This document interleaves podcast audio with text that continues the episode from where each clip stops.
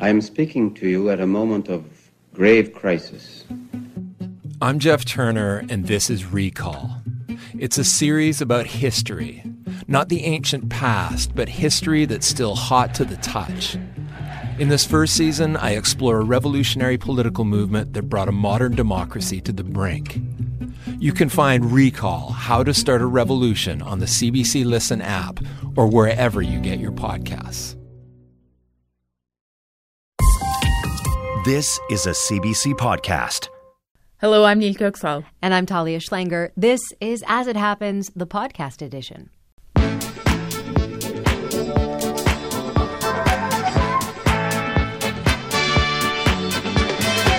Tonight, the silence treatment. Edmonton police are investigating dozens of cases of arson and alleged extortion, and a business owner there tells us fear of reprisals is keeping members of the South Asian community from coming forward. Hard truths after a report highlights the cascading failures by police during the Uvalde, Texas school shooting. The mother of one victim tells us she feels deep sadness and vindication. Upper management, Nunavut signs a historic agreement that gives it control over public lands and natural resources. A former premier tells us the long awaited deal brought him to tears. Let's get the show on the rodent. The family restaurant Chuck E. Cheese is about to become a game show to the horror of everyone who is scared of Mr. Cheese and his robot friends. Subject to review for decades, Pitchfork was the go to website for a lot of music fans. Now it's facing a merger with GQ. We speak with one longtime contributor. A layered analysis. Researchers uncover the route traveled 14,000 years ago by a woolly mammoth. And they've done it by uncovering isotopes layered in her six foot long tusk. As it happens, the Thursday edition, radio that always focuses on the tusk at hand.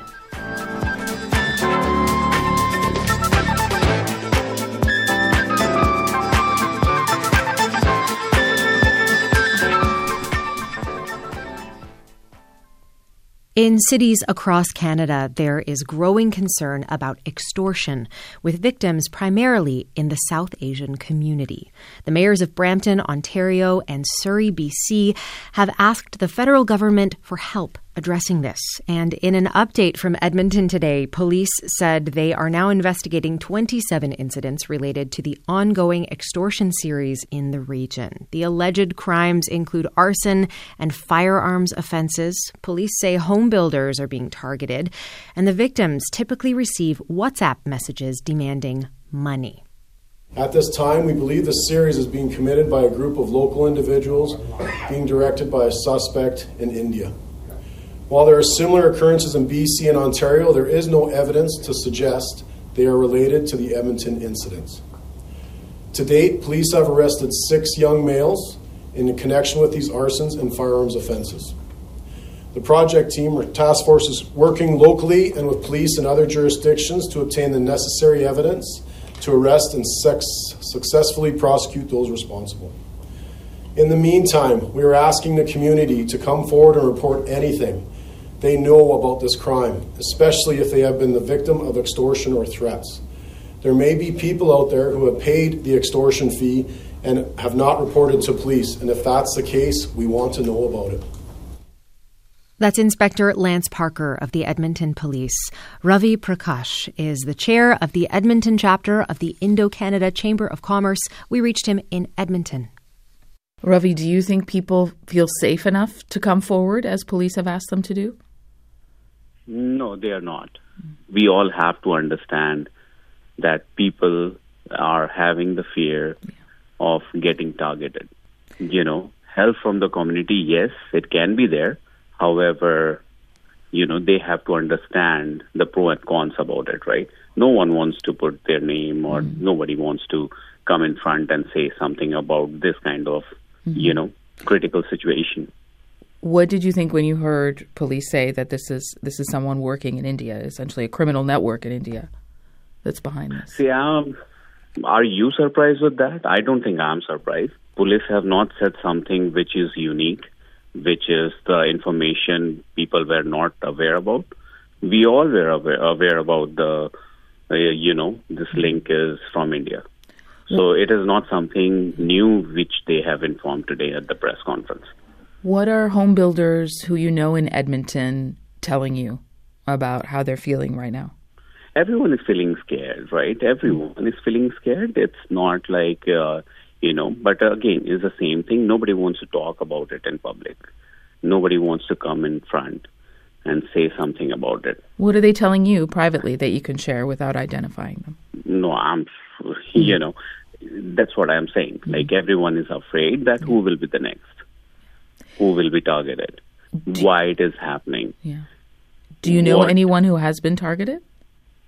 I do, mm-hmm. but I don't want to disclose the name. What has it been like for them going through this? You know, people are going for extra long vacations. They are leaving Edmonton. This is what is happening right now. Do the arrests that police outlined today do the those give you any comfort? Do you think they will will uh, calm the fears that people have a little bit?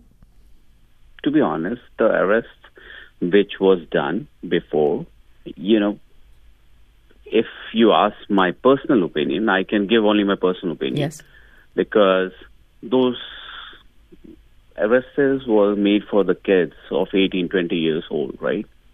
Do you think this kind of severe, you know, situation, what we are dealing with, it can be planned by these kids?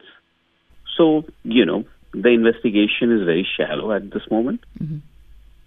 It is not, you know, they are not able to reach the right person who is behind all this you know, these kids maybe they are just the face and doing the, you know, this arsons and all, mm-hmm. but they are not the real culprit. They are not. You've talked about how frightened people are to come forward. You've chosen to speak out publicly. Why did you want to do that?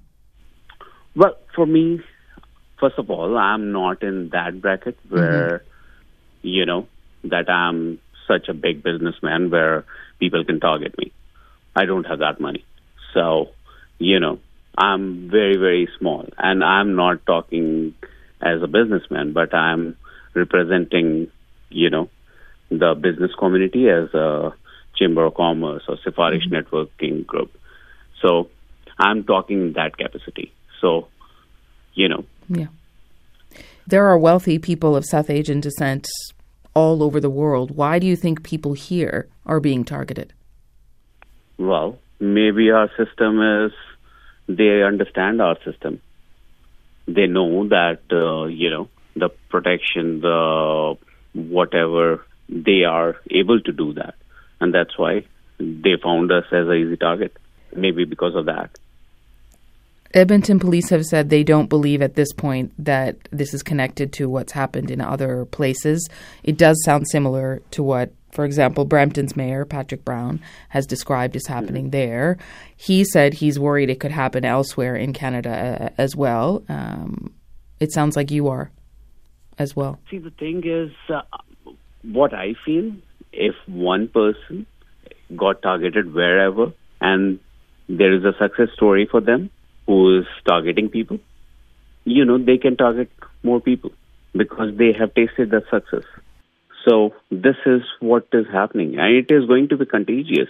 Today, maybe only Indian community is getting targeted. Who knows? Maybe other communities will target, you know, get targeted in future. What do you think police should do? I don't know. I'm like, again, hmm. they have to use their resources. I'm not expert what police should do or what they should not. They are more intelligent. However, the optics is they are putting their manpower, their efforts, which is not the priority, and they have to understand their priority. They have to. Every day I see them on the road all the time, giving tickets, tickets, tickets. It looks like their main business is doing ticketing. Ravi, I appreciate your time. Thank you. Thank you very much. Ravi Prakash is the chair of the Edmonton chapter of the Indo Canada Chamber of Commerce. He's in Edmonton. The city's police force also said today it is comparing notes with law enforcement in other jurisdictions in Canada and that a dedicated project team continues to investigate this series and its connection to organized crime.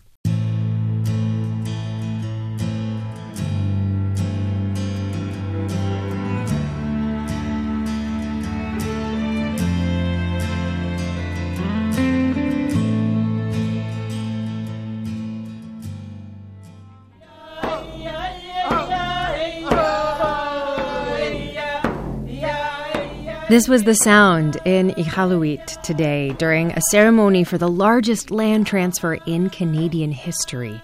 After decades of negotiations, the federal government has signed over responsibility for the land and water in Nunavut to the territory.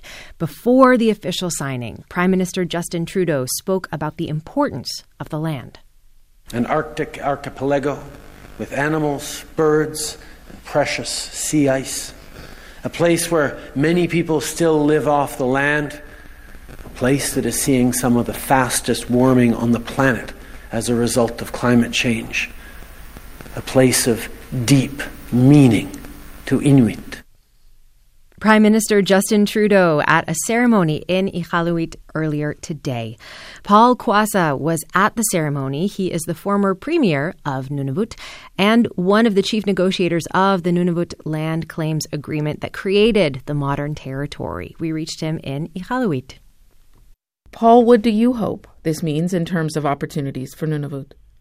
Well, first of all, I believe uh, this is one of the visions that we had when we uh, signed the Nunavut Land Claims Agreement in 1993, and it's been uh, took many years to before we uh, uh, signed uh, the piece of puzzle that uh, that we're still working on. Mm-hmm. It means that uh, Nunavut itself will have more uh, will have uh, uh, total control of its own territory uh, all the lands and resources that have been held by the federal government uh, since time immemorial uh, is now going to be held by our territorial government, and and certainly uh, this is part of, uh, as I said, uh, part of the whole making up of of this completing this puzzle of uh, self-reliance, self-independence, and uh, and it was a great moment for Nunavummiut a big celebration, I believe, uh, because again,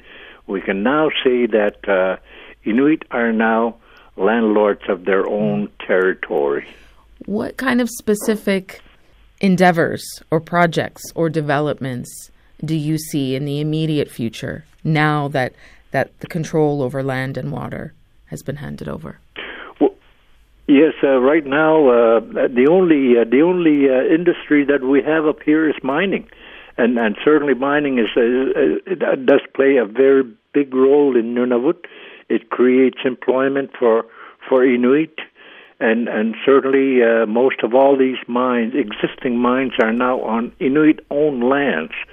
So what I see now is that uh, there'll be opportunities for other mines to to open up on on uh, on our territorial lands, and and certainly this will mean that uh, our territorial government will not only rely on federal handouts uh, in the future, it will uh, be able to uh, ha- create their own resources, their own monies to to uh, to spend uh, for Nunavummiut. So it it certainly will play a major role within our territorial government, our fiscal aspects of our territorial government.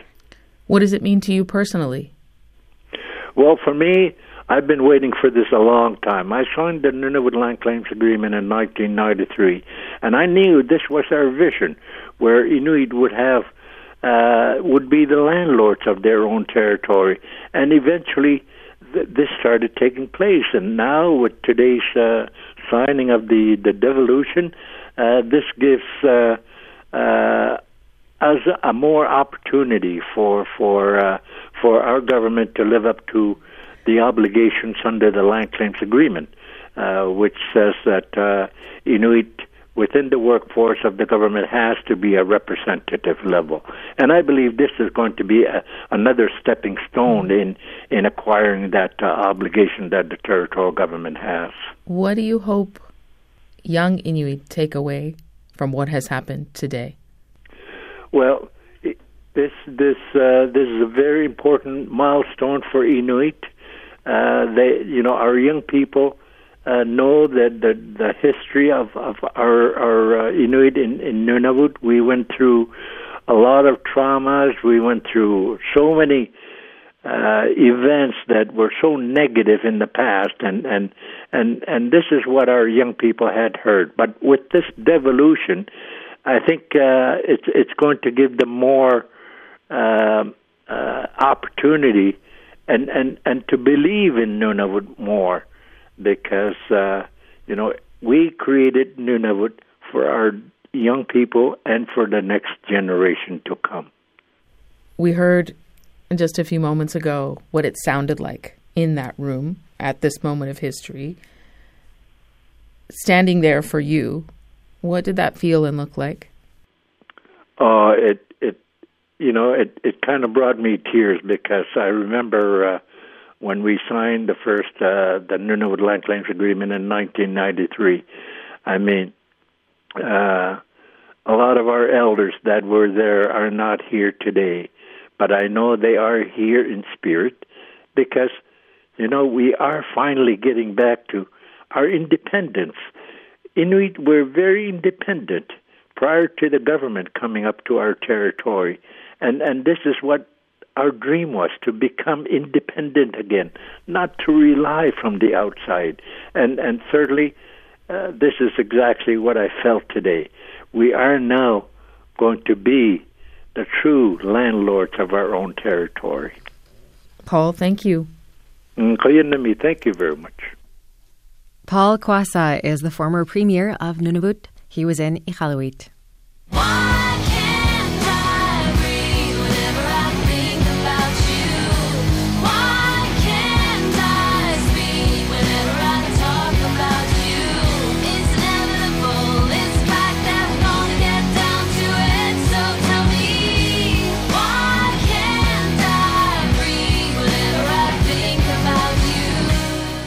It's 2003, and Liz Phair just released her self titled album. In the music video for the first track, Why Can't I? She's rocking a band tee over a long sleeve, sitting on the ground in an all white room, and singing to the camera. And the review site Pitchfork gave the music a resounding zero. Later, the writer said he regretted that score, but it is just one example of the many raw, boundary pushing, sometimes snarky album reviews that staff and contributors at the online publication wrote over more than two decades. Reviews that could make or break an artist. Yesterday, Condé Nast announced that it is folding Pitchfork into the men's magazine GQ and laying off an unknown number of staff, including its editor in chief. Pitchfork, of course, evolved over the years, expanding from its bread and butter indie rock to review pop and rap, but many fear that this newest iteration spells the end. Jamieson Cox was a longtime Pitchfork contributor. We reached him in Waterloo. Jamieson, at its peak, how would you describe the power of Pitchfork? Yeah. Uh, so I started reading the site when I was in high school, uh, that which was the mid 2000s to date myself, and that's really I think when Pitchfork was at the peak of its power when it came to tastemaking online. Uh, this is a point where um, you know the iTunes Store exists and, and, people can download music, but streaming services like Spotify and, and Apple Music aren't really a thing yet, and people are still uh, in most cases spending money on music or they're deciding you know what they want to download illegally. And so the power of sites like pitchfork and and spin and rolling stone was um, you know to tell people how they should spend their money and to tell them what was cool and what was worth their time. Um, and you know given the age i was at at that point you know 14 15 16 starting to read the site just getting interested in music it was like a gateway to all of these you know genres that I was unfamiliar with and artists I hadn't heard before and and really a different universe of music and influence than what I might hear on the radio growing up in Northern Ontario. So uh, it opened a ton of doors for me, and it, it felt like the place where you heard about cool music, and it's always occupied that spot in my mind, I guess. And then at the age of 19, you write your first article for Pitchfork I mean, were you just losing your mind at that point? yeah, it's um, you know, it, it felt like I had this little blog, um, and I had no idea how um, people whose work I respected had ever found it, but they had, and all of a sudden, I, I was getting this call up to the big leagues, and you know, at the time, I thought, wow, this is this is it. I'm going to become the world's most famous music critic, and of, of course, it didn't work out that way. But I was still, uh, you know, was and am so proud to have been a part of the site and so honored to ask to contribute and to um, share what I thought about the music that I loved. That's you know, it's what I love to do. We just played a bit. Our listeners heard uh, of Liz Phair's song "Why Can't I," from the infamous album that Pitchfork gave in its review a zero. Uh, not a one, not a two, a zero, and that just that underlines, you know, how cutting these reviews, these influential reviews, could be. But mm-hmm. illustrate some other examples, if you could, of just how these reviews could go. Yeah, I mean, I think that's certainly what earned the site a lot of its notoriety or its its cachet in the early days was the really really harsh pans. Um, sometimes they were even uh, wordless. That's how you knew someone really had a ton of disdain uh, for a record. Um, but I think at the same time, you know, something that often doesn't get mentioned or um, needs a bit more attention is how effusive um, the writers for the site could be and how enthusiastic they could be about what they loved. And that was part of what was special about the site to me is um, just how passionate uh, the writers could be. And that could go in either direction, right? You might hate something, but you might love something too. In terms of your reviews, you were referring to in the in the decade or so that that you contributed regularly. Uh, favorite album? Did you ever give an album a 10? I don't think I ever got to um, to wield the 10, but I actually wrote the first um, album review or the first time that the site had ever covered Taylor Swift, um, which at the time was a really big deal, right? It was like, oh wow, Pitchfork has has deigned to you know cover one of the most um, popular musicians working, and I think it was part of the site's sort of long journey toward um, taking pop music more seriously. So um, the album I wrote about was Reputation, you know, and I feel like for the Taylor Swift fans, really uh, pivotal era, I guess you could say. So I'm proud of how it holds up, and obviously Taylor Swift has uh, done just fine. So yeah, I think she's going to do okay, no matter what you you wrote or didn't write about her. What number did you give it? Remember? Oh, it's a good question. I think it was like a 6.8 or some 6.8, mm. 6.5. So not too hot, not too cold. We didn't want to uh, anger the Swifties. Yeah, but... we won't alert them uh, retroactively to your decisions at that time. There's another album that you wrote about as well uh, that you were telling our producer about 2018 album by someone known as Justin Timberlake. yeah, you know, that was um, probably the only time where I really felt um, aggrieved for, for whatever reason by you know this uh, Justin Timberlake comeback effort. So that's definitely of all the reviews I wrote for the site, I think that's the one where I was the meanest and I came closest to that classic uh, pitchfork pan. Uh, yeah, that one was a little on the harsh side for you, sure. You gave it a 3.8 and asked, "quote How much of his career should we chalk up to fortune, privilege, and an essential malleability?" End quote. But you've said that, that you kind of feel vindicated now, given how how people think of, of him and his music.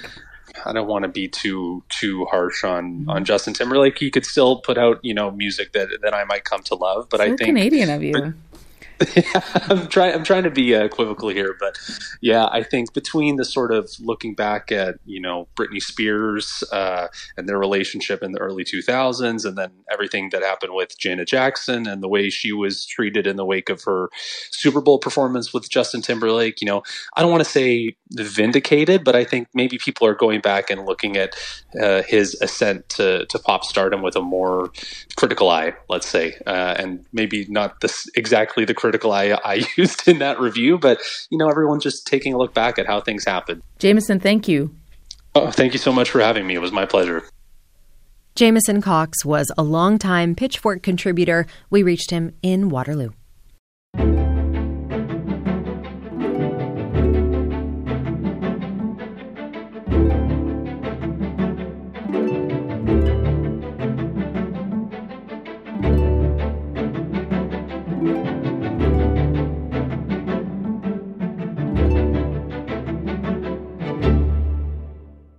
Loved ones of those who died in the school shooting in Uvalde, Texas, have been saying almost since the beginning the police failed us. Today, the U.S. Department of Justice backed them up. A scathing, detailed report into the mass shooting described a series of cascading failures by law enforcement. It said police acted with no urgency, waiting more than an hour, while the gunman was holed up with the victims, and that if they had moved in sooner, lives could have been saved. Here's Attorney General Merrick Garland. Their loved ones deserve better. The law enforcement response at Robb Elementary School on May 24, 2022, and in the hours and days after, was a failure that should not have happened. We hope to honor the victims and the survivors by working together to try to prevent anything like this from ever happening again, here or anywhere. U.S. Attorney General Merrick Garland. Kimberly Mata Rubio's 10 year old daughter Lexi was killed at Robb Elementary, along with 18 other students and two teachers. We reached her in Uvalde, Texas. Kimberly, I wonder what, what those words from the Attorney General that you deserved better mean to you nearly two years after the shooting. I think it's I think it's vindication. It's something that we've known all along. Law enforcement failed the students and teachers at Robb Elementary, but now it's out there for the world to see, and nobody can hide away from it anymore. As you mentioned, you you and the other families uh, knew these these things. Uh, others have talked about it. That police stood outside the classroom, did not act for more than an hour while people inside, including students, were, were calling 911 and people on the outside, parents, were trying to get in. And, and the report really underlines the lack of leadership and how crucial that is. How much responsibility do you feel that individual officers who are on the scene bear? Reading through the report, and again, I'm still trying to read through all of it in its entirety, but so far what I've learned is that there were 11 first responding officers that could have done more. And some of them aren't named because they're not in the leadership title or politicians, but I wish that everybody would have been named so the pieces are easier to put together. Mm-hmm. What would naming them mean for you? What would that change? I think the community needs to know who arrived first and failed to act so that they can come to their own conclusion about who they believe is at fault. Mm-hmm. You mentioned the word vindication. I've heard others use that as well. I wonder what other emotions are tied up in the, in this day for you and those words that you're reading in nearly the 600 pages that you're poring over. It's difficult. You want to read through it so you're aware of everything that went wrong that day. But none of that changes the fact that I can't have my daughter back. And so it's also very difficult to read her last moments and wonder again could she have been saved if more had been done early? There are, as I understand it, um, pages and pages in the in the report that talk about Lexi and the other students and the teachers who lost their lives. What do you want people who, who haven't seen the report to know from what's written there about Lexi? I want people to know that Lexi was loved and she is greatly missed. She was very intelligent. She had straight A's. On that day, she had received the Good Citizen Award. And I hope people aspire to be more like her and join our fight to end gun violence. The person who killed your daughter and the others at the school was a young man with an AR 15. Can you imagine a time, you know, as you fight this issue, you know, trying to bring changes to gun laws in the United States and in your own community?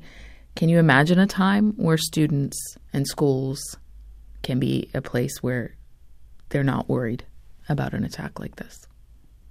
Absolutely. You just have to turn to so many other countries that have got it right we have it wrong, and our our students they deserve so much more. You've also been pushing, along with the other families, your county's district attorney to hold the officers we were talking about a moment ago accountable. Why do you think that hasn't happened yet? I am asking the same question, especially because you read the report and it's definitely more information. But if you ask me, all you need to see was the body camera footage, and you know that officers failed that day.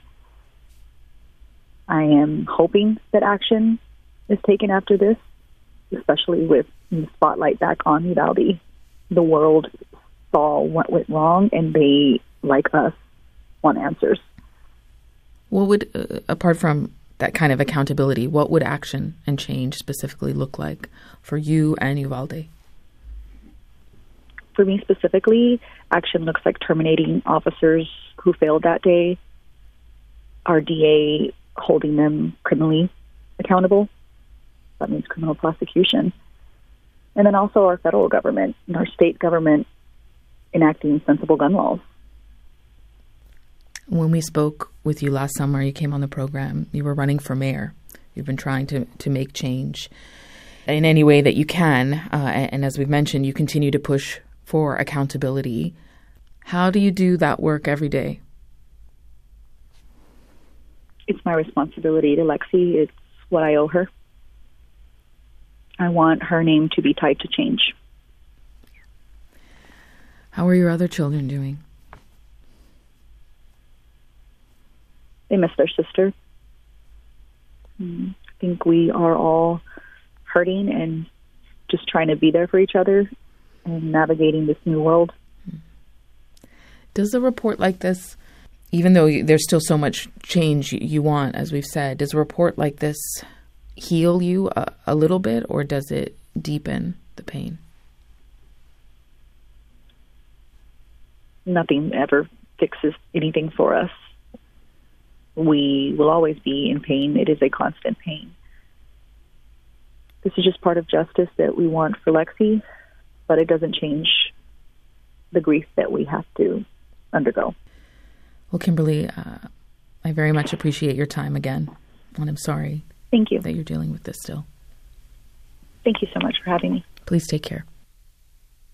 That was Kimberly Mata Rubio, whose daughter Lexi died in the mass shooting at Robb Elementary School. She was in Uvalde, Texas. You can find that interview on our website, cbc.ca/aih.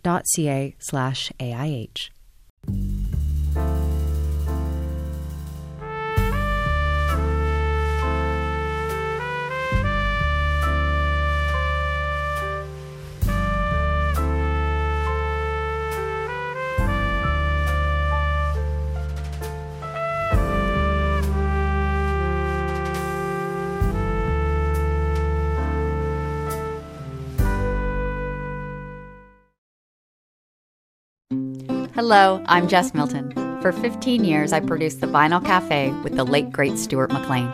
Every week, more than 2 million people tuned in to hear funny, fictional, feel good stories about Dave and his family. We're excited to welcome you back to the warm and welcoming world of The Vinyl Cafe with our new podcast, Backstage at the Vinyl Cafe. Each week, we'll share two hilarious stories by Stuart, and for the first time ever, I'll tell you what it was like behind the scenes. Subscribe for free wherever you get your podcasts. She was tall, about three meters, with shaggy brown fur and big front teeth. And now researchers are piecing together more of her story. I'm talking about Elma, the woolly mammoth who lived about 14,000 years ago. Now, a new study maps part of the route Elma traveled during her time on Earth, and scientists deciphered it using just one body part.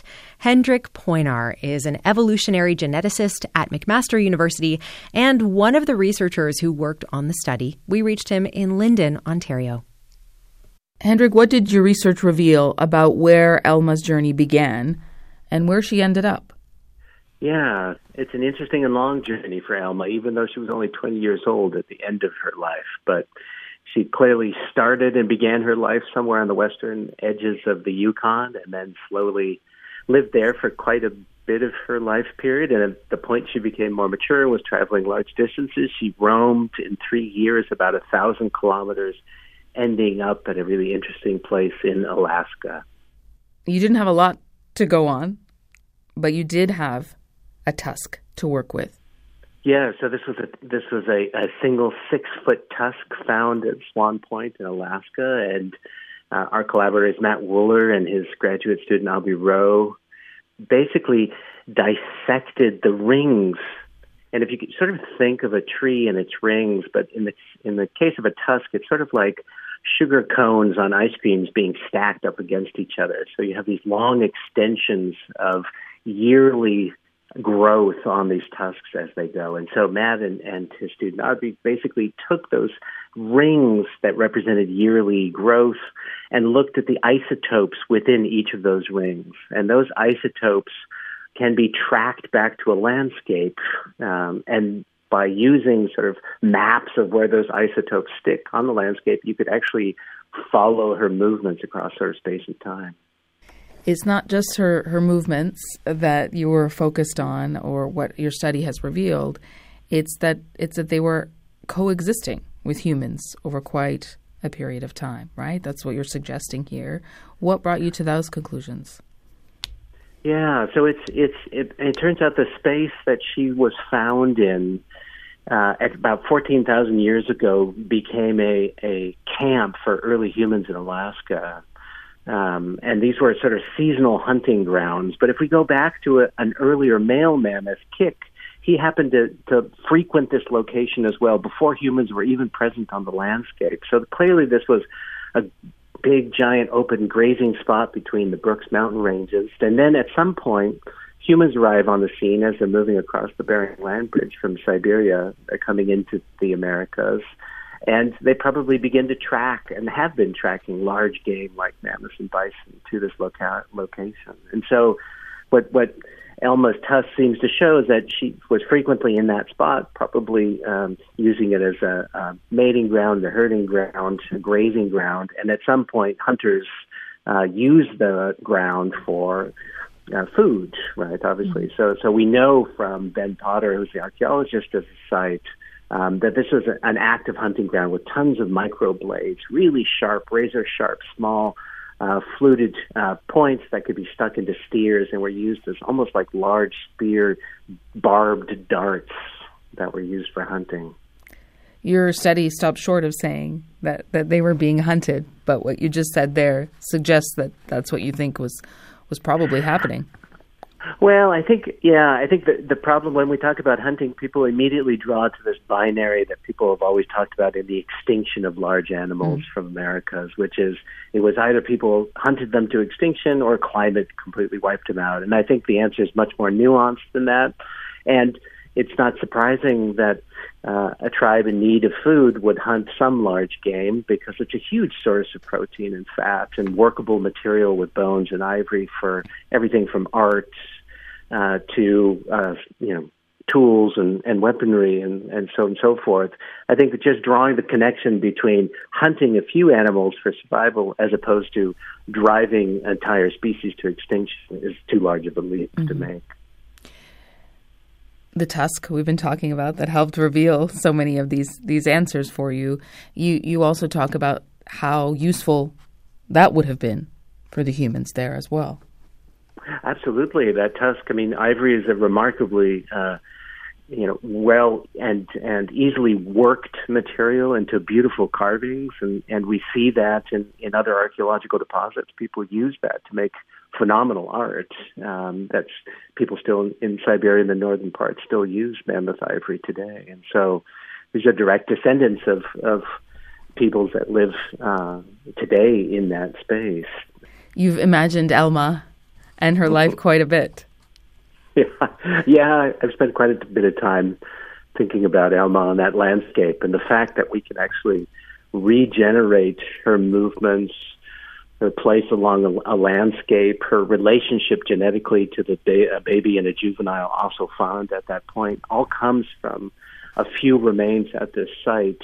Gives us insight into behavior of an animal that once existed and, and lived with ancestors of the first people here in Canada. I think that's truly remarkable. And information that we didn't know before.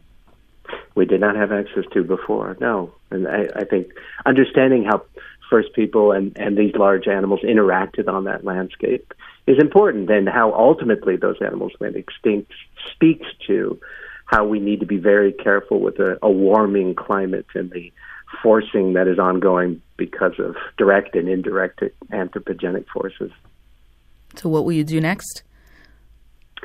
I think we're going to continue to look at this spot through uh, both time and space because now that we have the genetics, we're going to sequence the entire genome of Elma and we're going to look for her relatives across space and time. So we're able, with teaspoons of dirt, to actually reconstruct gen- genomes of animals that existed. So that's without using any bone or skin or anything. These are just skin cells that have sloughed off of the course of the lifetime.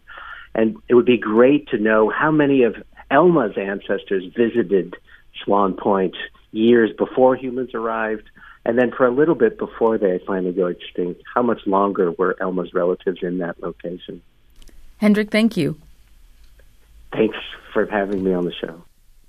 Hendrik Poinar is an evolutionary biologist at McMaster University. We reached him in Lynden, Ontario.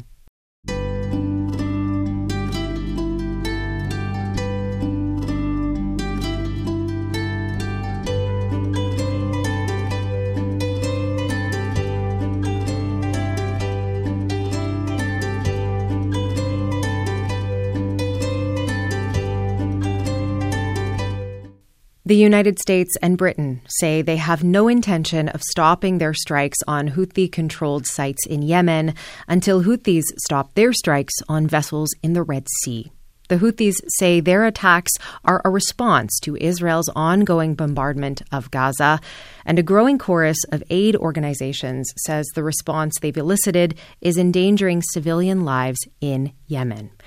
Yesterday, the U.S. redesignated the Houthis a terrorist group, and State Department spokesperson Matthew Miller sought to reassure reporters of the country's commitment to Yemen's civilian population.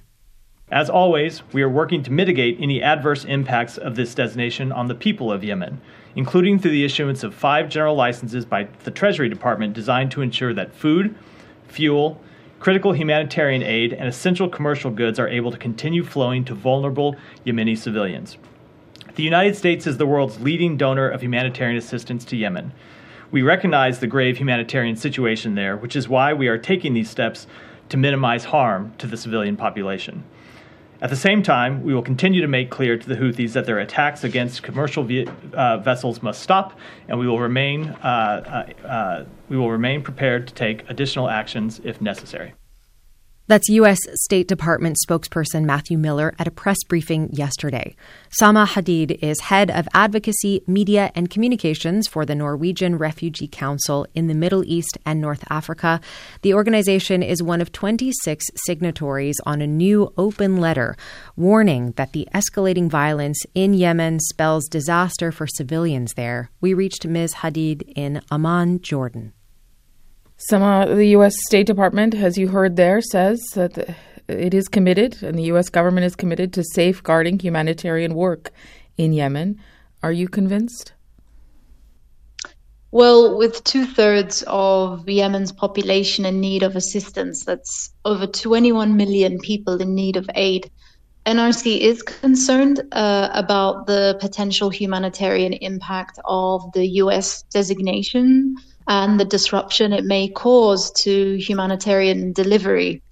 Yemen as a country is reliant on imports for 90% of the its of the food um, and fuel coming into the country and supplies um, such as medical supplies. And so this designation could negatively affect those essential commercial imports but also the services that millions of vulnerable Yemenis depend on, such as financial and banking services. And some aid organizations have already suspended their operations, have they not?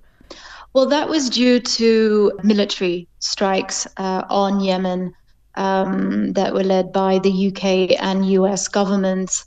Um, and we are worried about also the military escalation uh, in Yemen. We're concerned about more violence uh, in the country that threatens uh, Yemenis already struggling to cope with harsh humanitarian and living conditions. you know, nine, nearly nine years of war has left people in Yemen in desperate need of food, water, and life saving assistance. And the last thing Yemen needs right now is military escalation. Uh, uh the US and, and the UK say they are hitting sites from which Houthis are launching missiles. Are you hearing something different from your colleagues on the ground? I mean, we're not hearing anything different, uh, but we're worried that the escalation will spiral mm-hmm. and may derail peace negotiations that are quite fragile uh, in the country and also long term recovery that Yemen desperately needs. So hostilities will only make things worse. And right now, we need all parties, political leaders, to focus on improving the lives of Yemenis. Um, and they should consider the dire humanitarian implications of further military escalation. So we're urging all actors to prioritize diplomatic channels over military options. Right now, it's a very fragile context. And even within the wider context as well, we're worried that this military escalation will lead to wider regional conflict, which is the last thing that the region needs. Uh, so innocent civilians um, and those reliant on the the supply of humanitarian aid delivery, the supply of commercial goods and services, you know, must be uh, top of mind here. U.S. President Joe Biden has said this, the strikes against the Houthis will continue for as long as it takes to deter them from hitting targets in the Red Sea. What do you hear when you hear those comments? Well, we're incredibly worried. We've seen uh, ongoing international uh, funding cuts to aid in Yemen, and civilians can't cope with further conflict. Uh, they desperately need long term recovery and, and need peace and a lasting peace. And we hope that uh, leaders uh, consider uh, the need to prioritize these peace talks uh, and the stability of Yemen and also the, the region. It's nearly nine years since the crisis began, uh, and Yemen desperately needs stability. It needs long term recovery. Over 4 million Yemenis are internally displaced. Uh, they need long term stability and uh, peace what will it take to achieve that? That hasn't happened in nine years. Well, we uh, urgently need a de escalation uh, given the current developments uh, on the ground in Yemen and, and given these ongoing airstrikes.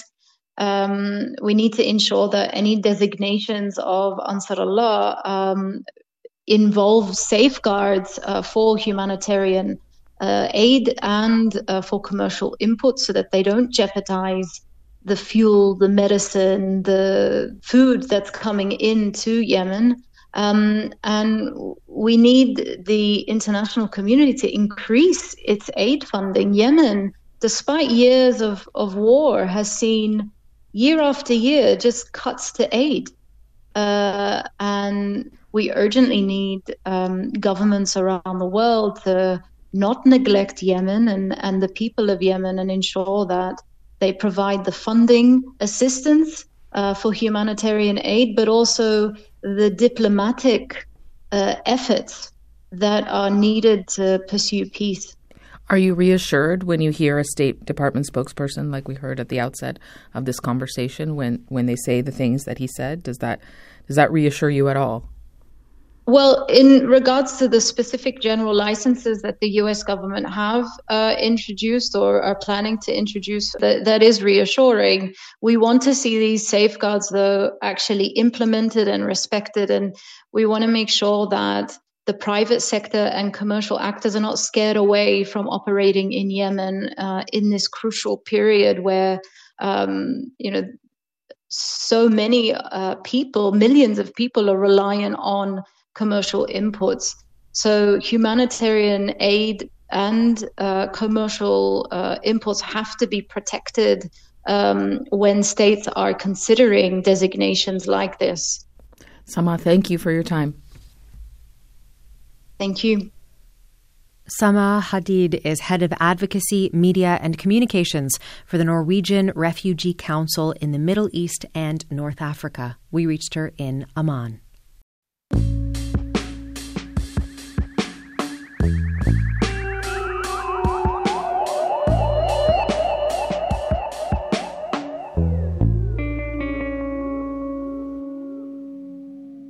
The loans saved them when they needed a break, and now the time has come to pay them back.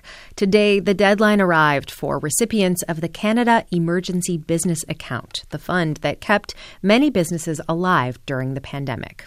Moira Adlin is a co owner of Hyland Cinema in London, Ontario, which had to pay back one of those loans today. We reached Ms. Adlin in London. Moira, today was deadline day. Were you able to pay back your loan? We did pay it back, yes. Um, it took a little bit of finessing, but uh, we did manage to pay it back, yes. You had borrowed $60,000. Uh, how much were you able to pay? We paid the full 40 so that we could get the $20,000 forgiveness. That's the, the forgiveness package the, the federal government was offering to those who, who make that payment. Paying off a loan of any size can can usually come with a feeling of, of relief, a weight off of your shoulders. How does this one feel? Uh, this one feels like it's put us into a pretty precarious position. What do you mean by that? Well, um, cinemas haven't really recovered very well, particularly the independents. Mm-hmm. Uh, we're only at about 50% of our pre COVID you know uh, customers, right? So uh, we're struggling with product, and uh, we have the writers' strike, which reduces the product again.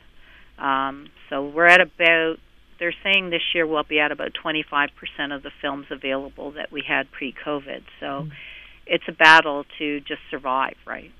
And so uh, trying to uh, generate revenue to uh, pay back that loan is is tough. We're basically living from payroll to payroll mm-hmm. because any kind of uh, you know operating capital is gone. We had to use that to help pay back the loan. So sa- there's no safety net. It's, it, it sounds like there's no reserve fund. That's that's right. We knew, you know, everyone who, who, who had borrowed this money knew that this day would come, and the prime minister reiterated, reiterated yesterday that pandemic supports would have to end at some point. What choice did the federal government have here? You know, they say that uh, 70% of loan recipients repaid this and, and, benefited from partial repayment. Right. I think that um, it's been tough for people who are in the cultural industries, arts, tourism.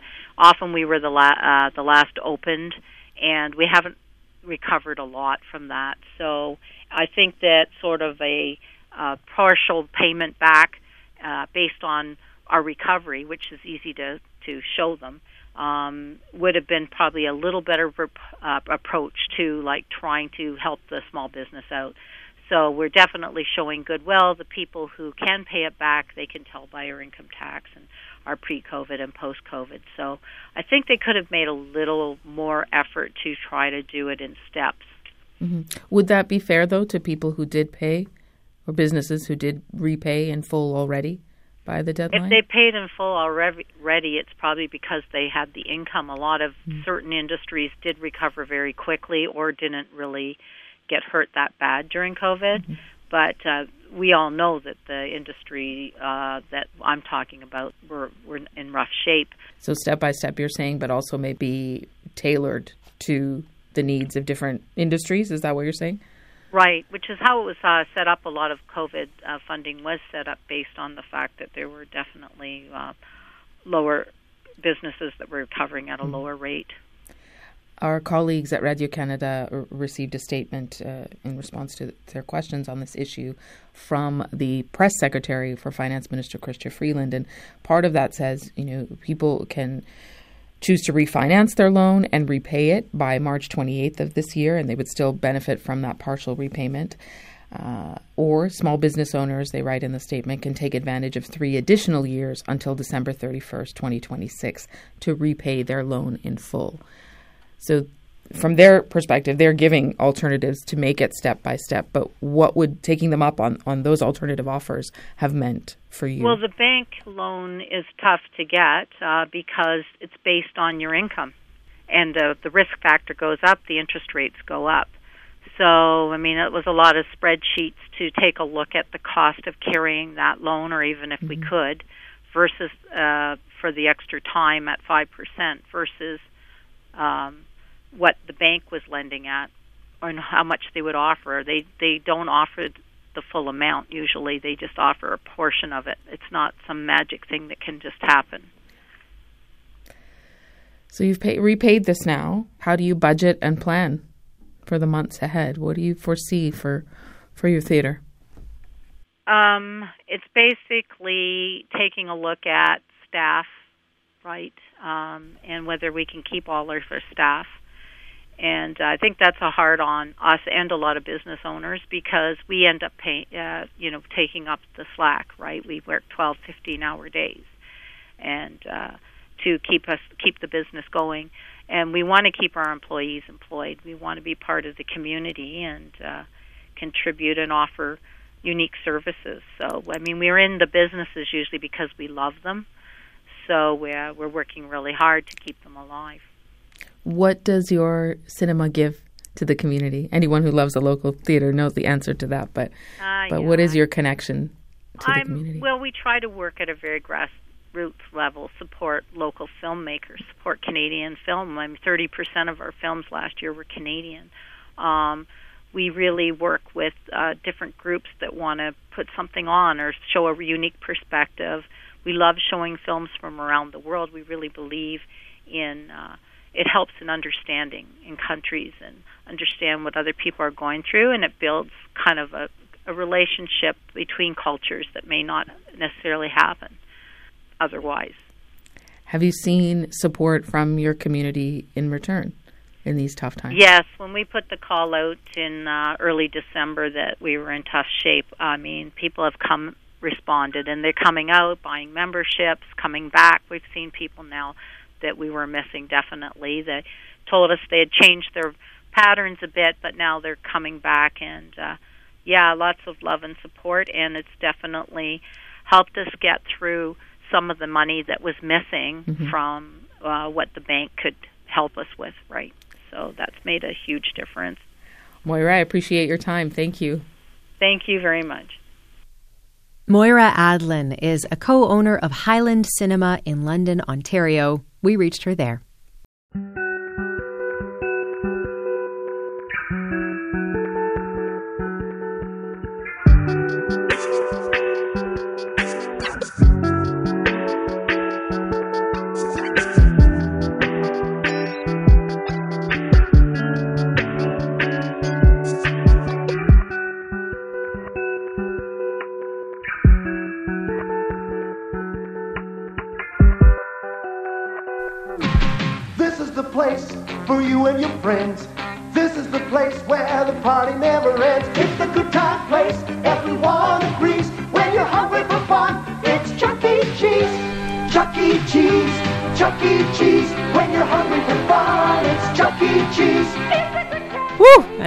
1986 commercial for what has since become an international institution, the family funporium slash restaurant, Chuck E. Cheese, presided over by that enterprising entrepreneur slash rodent, Charles Entertainment Cheese.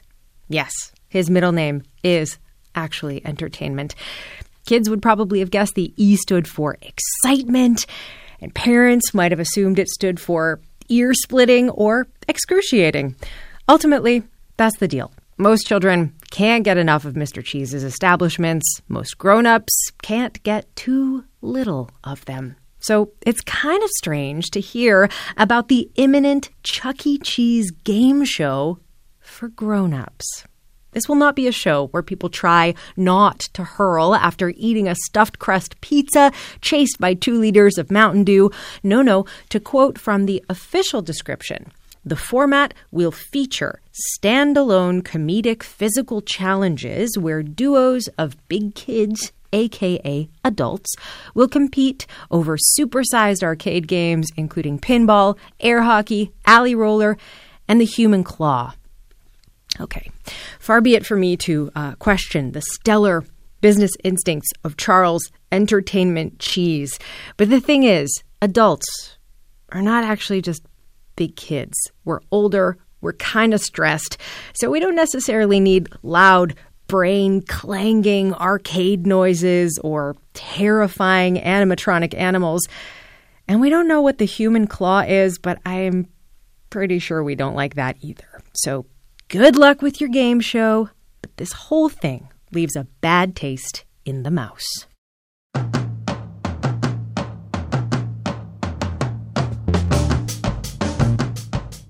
You've been listening to the As It Happens podcast. Our show can be heard Monday to Friday on CBC Radio 1 following The World at 6. You can also listen to our show online at cbc.ca slash AIH or on the CBC Listen app or wherever you get your podcasts. Thanks for listening. I'm Nil Köksal. And I'm Talia Schlanger.